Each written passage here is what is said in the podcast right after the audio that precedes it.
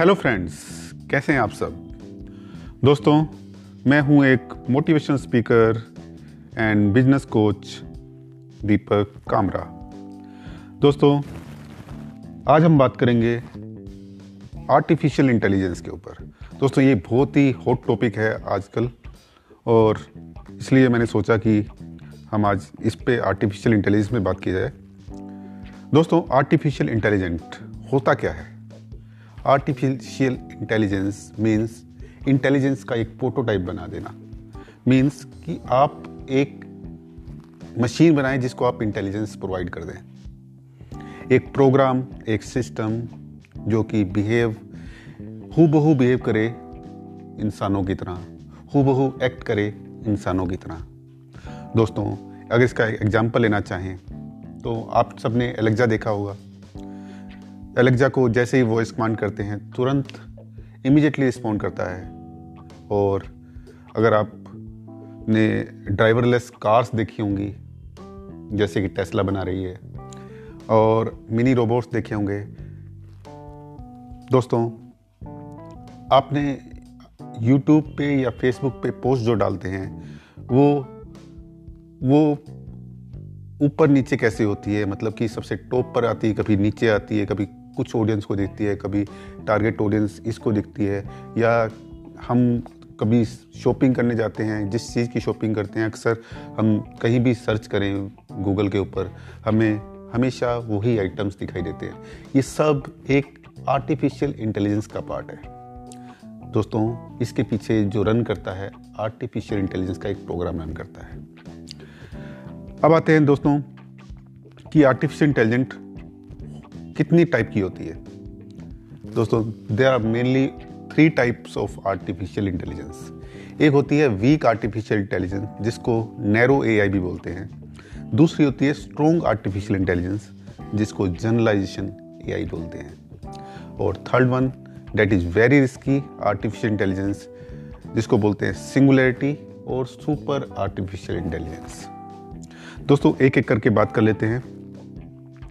जो हम आज के ज़माने में जो भी गैजेट्स देख रहे हैं, जो भी डिवाइसेस देख रहे हैं, जो भी मैंने आपको एग्जांपल दी अभी गूगल टॉक्स हो गया यूट्यूब हो गया फेसबुक हो गया, जो एल्गोरिथम्स हैं, जो कि ड्राइवरलेस कार्स हैं, ये सभी वीक आर्टिफिशियल इंटेलिजेंस का पार्ट है ओके और आप कह सकते हैं कि नैरो आर्टिफिशियल इंटेलिजेंस कि नैरो है नैरो वे में भी इसको इंटेलिजेंस किया गया है। अब आते हैं सेकेंड टाइप जो कि है स्ट्रोंग आर्टिफिशियल इंटेलिजेंस जिसको जनरलाइजेशन भी कहते हैं। जनरलाइजेशन मीन्स कि आप एक तरह के इंटेलिजेंस को जनरलाइज कर दिया गया। जैसे आपने कई बार मैथमेटिक्स में टर्म सुनी होगी जनरलाइजेशन तो इसी प्रकार जो इंटेलिजेंस है, उसको भी जनरलाइजेशन कर देना। मतलब कि आप किसी एक मशीन में को आपने इंटेलिजेंस दी, और वो मशीन ही दूसरी मशीनों को प्रोड्यूस कर रही है, दूसरी मशीनों को इंटेलिजेंस दे रही है और नंबर ऑफ़ मशीन्स एक दूसरे को, एक दूसरे को रिप्रोड्यूस कर रही हैं। दोस्तों, इसको बोलते हैं स्ट्रोंग आर्टिफिशियल इंटेलिजेंस इंटेलिजेंस जो कि एक स्टेप अहेड होती है, जो कि आपकी वीक आर्टिफिशियल इंटेलिजेंस है। दोस्तों, हम इसके अंदर जो इसके अंदर जो आते हैं सुपर रोबोट्स आते हैं। आपने, अगर मैं आपको इमेजिन करवाना चाहूँ can you please close your eyes for a minute we will do some exercise दोस्तों just imagine yourself first of all deep breathing take deep breath yes now just imagine yourself like you are commanding आपने किसी robot को command दिया कि आपके लिए ration लेके आए। आप घर पर बैठे हुए हैं, आपने रोबोट को कमांड दी, आपके लिए राशन लेके आएगा। और रोबोट जा रहा है, आपके घर से निकला और मार्केट की तरफ़ गया। मार्केट में, गलियों में उसको दूसरे रोबोट्स भी मिले जो कि किसी दूसरे की कमांड्स पर वर्क कर रहे हैं। साथ में किसी एक पड़ोसी का दूसरा रोबोट है, दूसरे पड़ोसी का एक और रोबोट है। दोस्तों हर तरफ़ आपको रोबोट ही रोबोट नज़र आ रहे हैं। दोस्तों, ये रोबोट पहुँचता है किसी शॉप के ऊपर, जो सामने सेलर है, वो भी एक रोबोट है।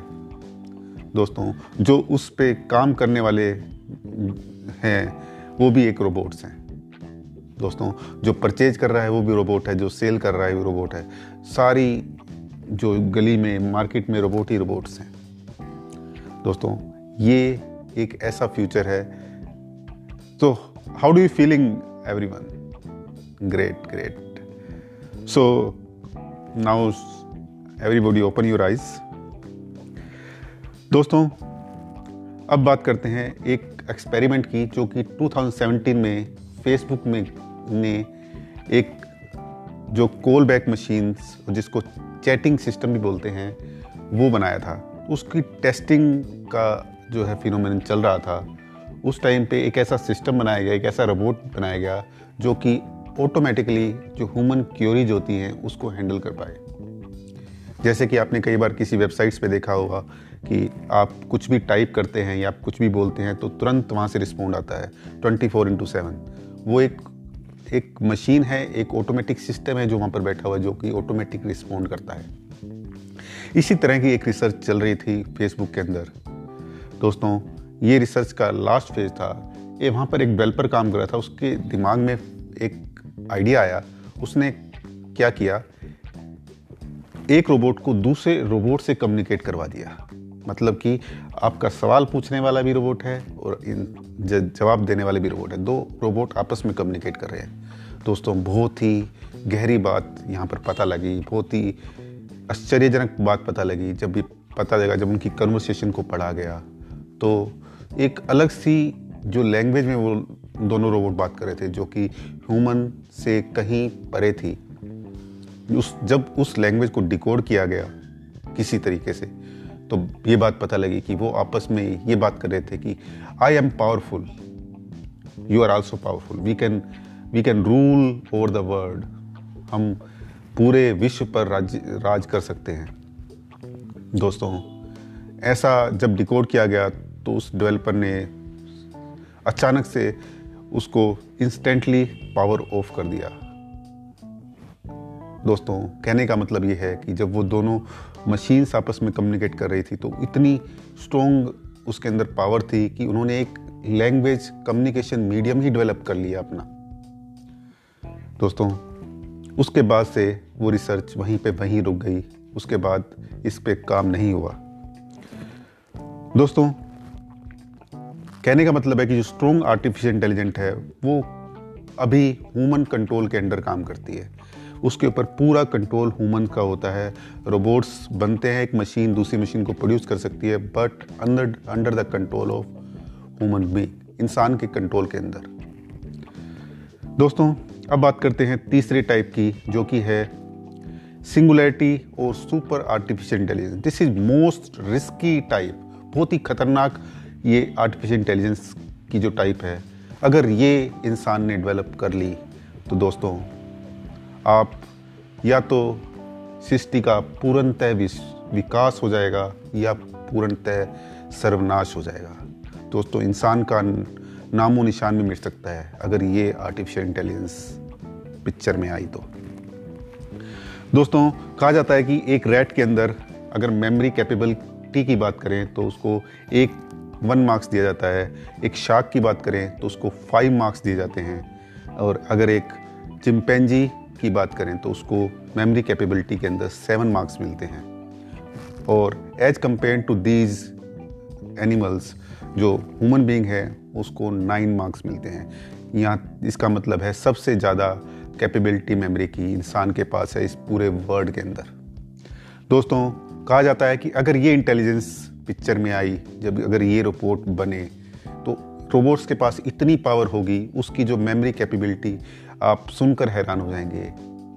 उनकी मेमोरी कैपेबिलिटी होगी पूरे वन थाउज़ेंड दोस्तों, अगर ये पिक्चर में आती है तो उनका जो बेसिकली होता क्या है, हम एक ह्यूमन बींग की बात करें तो ह्यूमन बींग के अंदर जो माइंड होता है, वो लिमिटेड माइंड होता है। एक जो हेड स्केल्टन के अंदर लिमिटेड फिक्स साइज़ होता है माइंड का। दोस्तों, हमारी ह्यूमन बॉडी के अंदर जो ह्यूमन माइंड है, उसके अंदर आप, आपको बताता हूँ, करीबन वन बिलियंस न्यूरॉन्स काम करते हैं।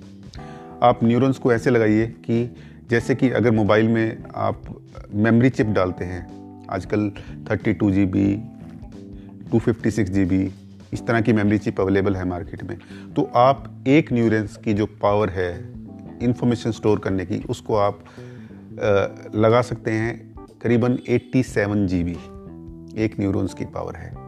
और ऐसे वन बिलियंस न्यूरॉन्स हमारे माइंड के अंदर काम कर रहे हैं।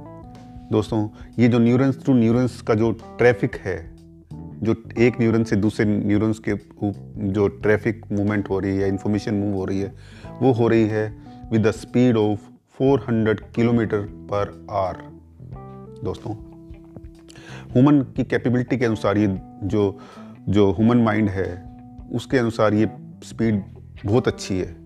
बट अगर एआई और आप कह सकते हैं जो सिंगुलरिटी और सुपर एआई अगर पिक्चर में आई, अगर इंसान ने इसको डेवलप कर लिया तो आप मान सकते हैं कि जो वो रोबोट एक रोबोट बनेगा, उसके अंदर अनलिमिटेड न्यूरॉन्स होंगे। जी हाँ दोस्तों अनलिमिटेड और आपको जानकर ये हैरानी होगी कि ये जो न्यूरॉन्स हैं, उनकी स्पीड जो होगी जो वो मूव करेंगे वन एक प्लेस से दूसरे प्लेस पर जो ट्रैफ़िक होता है न्यूरॉन्स के अंदर, जो इन्फॉर्मेशन को कैप्चर करके मूव करता है, वो मूव करेंगे दोस्तों speed of light that is three lakh kilometre per second की स्पीड से। दोस्तों, आप खुद ही अंदाज़ा लगा सकते हैं कि एक रोबोट के अंदर कितनी पावर होगी, जिसमें अनलिमिटेड न्यूरॉन्स हैं और जो स्पीड ऑफ़ लाइट की तरह से उसमें जो डाटा ट्रांसफ़र हो रहा है।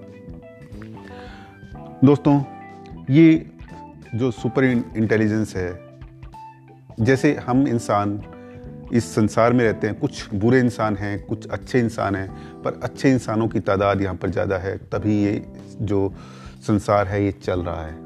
दोस्तों, ऐसे ही आर्टिफिशियल इंटेलिजेंस में जब रोबोट बन जाएँगे तो उनमें भी अच्छे, कुछ अच्छे रोबोट होंगे, कुछ बुरे रोबोट होंगे दोस्तों, अगर बैड रोबोट्स का बैड रोबोट्स की संख्या ज़्यादा हुई, क्योंकि उनके अंदर जो इस, जो श्रेणी के जो आर्टिफिशियल इंटेलिजेंस है, इसमें पूरा का पूरा कंट्रोल जो है ह्यूमन से लेकर ट्रांसफ़र हो जाएगा आपका मशीन के अंदर। आपके पास ना तो डिसीज़न मेकिंग पावर रहेगी डिसीज़न मेकिंग पावर भी पूरी मशीन के अंदर चली जाएगी। दोस्तों, आप अंदाज़ा लगा सकते हैं, इतना, इतनी ज़्यादा जो हैवी न्यूरॉन्स के साथ, इतना अच्छा प्रोसेसिंग यूनिट जिसकी है, जो रोबोट्स हैं, और उनके अंदर पूरी डिसीज़न लेने की पावर है तो क्या कर सकते हैं, आप खुद ही अंदाज़ा लगा सकते हैं। दोस्तों, जब ये संख्या में बढ़ेंगे तो हो सकता है कि कुछ कंट्रोल अगर ह्यूमन के पास रहा तो ये ह्यूमन के लिए या इंसान के लिए एक चमत्कार से भी, चमत्कार भी साबित हो सकते हैं। वो मैं आपको बताता हूँ कैसे।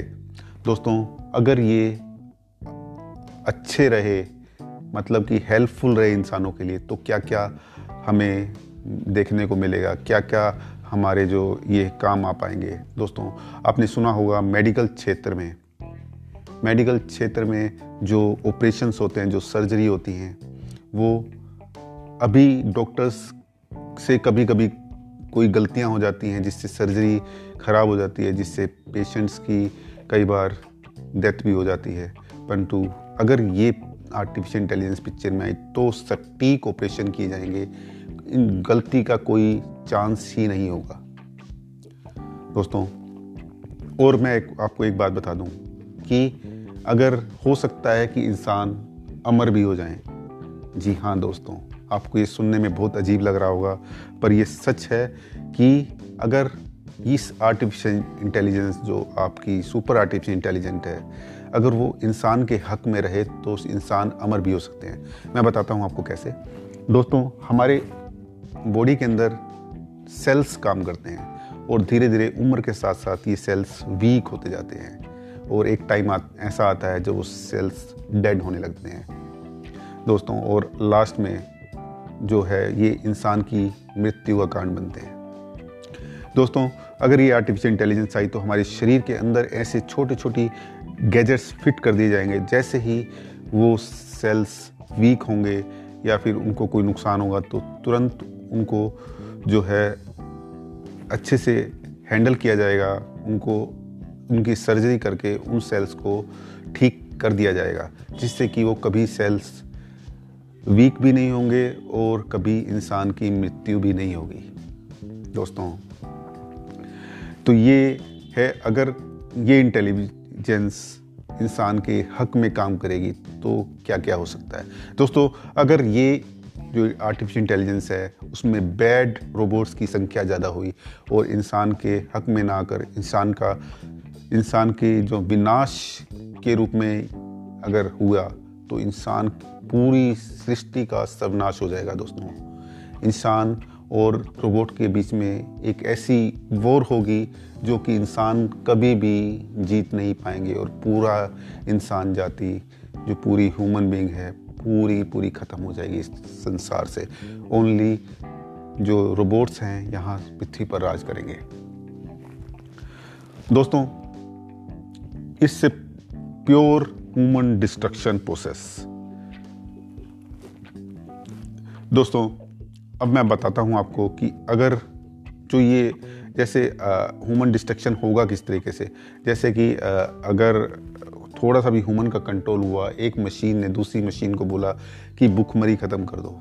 दोस्तों बुक जो ये रोबोट्स होते हैं या जो मशीन्स होती हैं, वो ईजी वे चुनती हैं काम को कर, किसी भी काम को करने का। तो सबसे ईजी वे होगा कि भुखमरी को ख़त्म ना करके भूखों को ही ख़त्म कर दिया जाए। तो हो सकता है वो भूख, भूखमरी को ख़त्म ना करें और सबसे पहले इंसानों को ही ख़त्म कर दें जो भूखे हैं। दोस्तों, इस प्रकार पूरा का पूरा सृष्टि ख़त्म हो जाएगी। और ये कहा जाता है कि artificial intelligence is the last invention in invention of the human being it might be possible कि आर्टिफिशियल इंटेलिजेंस हो सकता है मनुष्य की, इंसान की सबसे आखिर, आखिरी इन्वेंशन हो। तो दोस्तों, आप मुझे ज़रूर मेरे YouTube चैनल पे फॉलो कर सकते हैं और बता सकते हैं कि आपको ये टॉपिक कैसा लगा। मैं हूँ आपका coach life coach and business coach coach Deepak Kamra thank you very much thank you for listening me thank you